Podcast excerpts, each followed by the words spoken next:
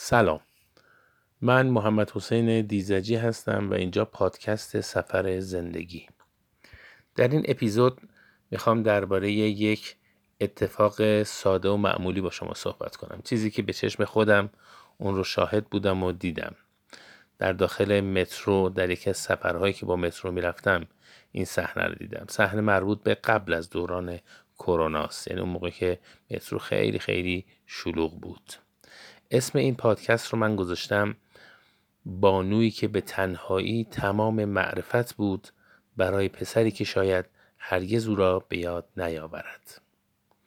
در میانه روز و جمعیت حاضر در مترو چند بار این صدا به گوش می رسید که آقا آقا بیا اینجا بیا اینجا روی این صندلی بشین.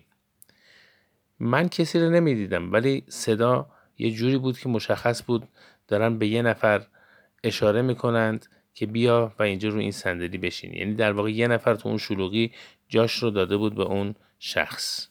تا بیاد اونجا بشینه. من فقط صدا رو میشنیدم. از بین اون جمعیت کسی رو نمی‌دیدم. تا اینکه به فاصله چند دقیقه بعد با مردی روبرو شدم روبروم. اومد و ایستاد در حالی که پای برهنه بود. یعنی کفش به پا نداشت و پا برهنه ایستاده بود. یه تیپ خاصی هم داشت. منم همونجا به دیواره مترو تکیه داده بودم. قطارم که خب در حال حرکت بود مردمم فقط این شخص رو نگاه می‌کردن.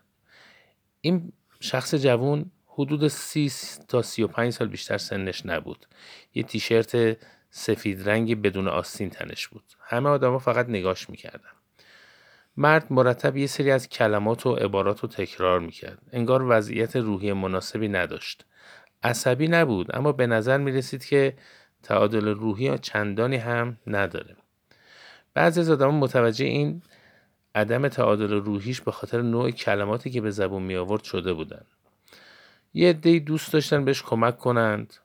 ولی خب حالا به هر دلیلی پا پیش نمیذاشتن. یه عده نگران بودن که نکنه دچار حمله عصبی بشه یهو با اونا گلاویز بشه.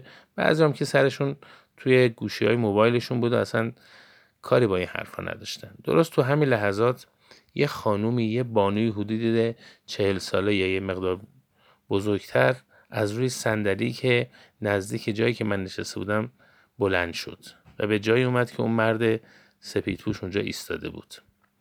یه مقدار طرف رو نگاه کرد متوجه حالاتش که شد رفت سمت جایی که اون نشسته بود. کفشاش رو دست گرفت و یه کیف هم دستش گرفته اومد. ظاهرا اون کیف هم مربوط به همین مرد جوون بود. اومد جلوتر و به یکی از کسانی که روبروی من رو صندلی نشسته بود اشاره کرد که از جاد بلند شو می‌خوام این آقا اینجا بشینه. و کمکش کرد که اون مرد اونجا نشست. آروم آروم باهاش شروع کرد حرف زدن.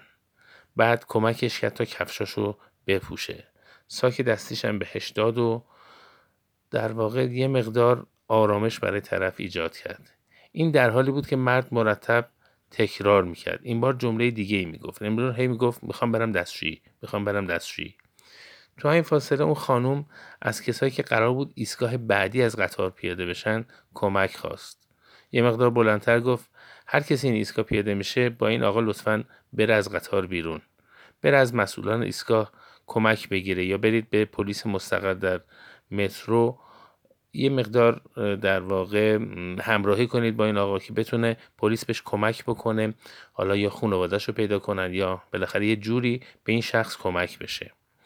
برای من رفتار این خانم خیلی جالب بود. در حالی که هیچ کسی به خودش حالا این جرأت رو نداد یا این جسارت رو نداشت که حتی خود منم این کار رو نتونستم بکنم. چون یه مقدار حالا ترسیده بودم که نکنه.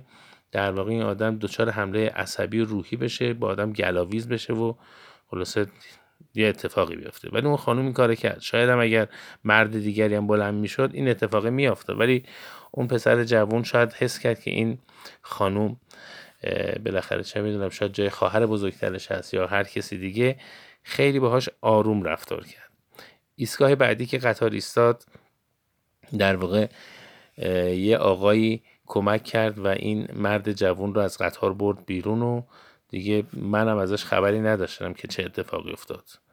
چند ایستگاه جلوترم خودم از مترو پیاده شدم. ولی چیزی که به ذهنم نشست و برام جالب بود. اون مهربانی اون مهر و محبت مادری و اون انسان دوستی و اون مروت اون خانوم بود.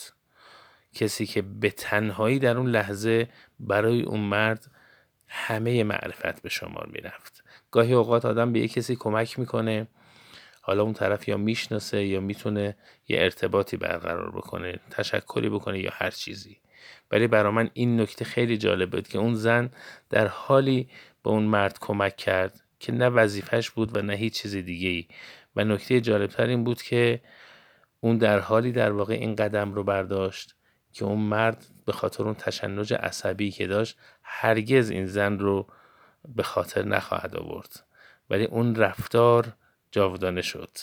حداقل در ذهن من. و من برای اینکه در واقع این حرکات خوب رو یه جوری بتونیم در حد خودمون گسترش بدیم این رو یادداشت کردم و بعد امروز این رو برای شما بازگو کردم. انشالله که همیشه خوب و خوش و سلامت باشید.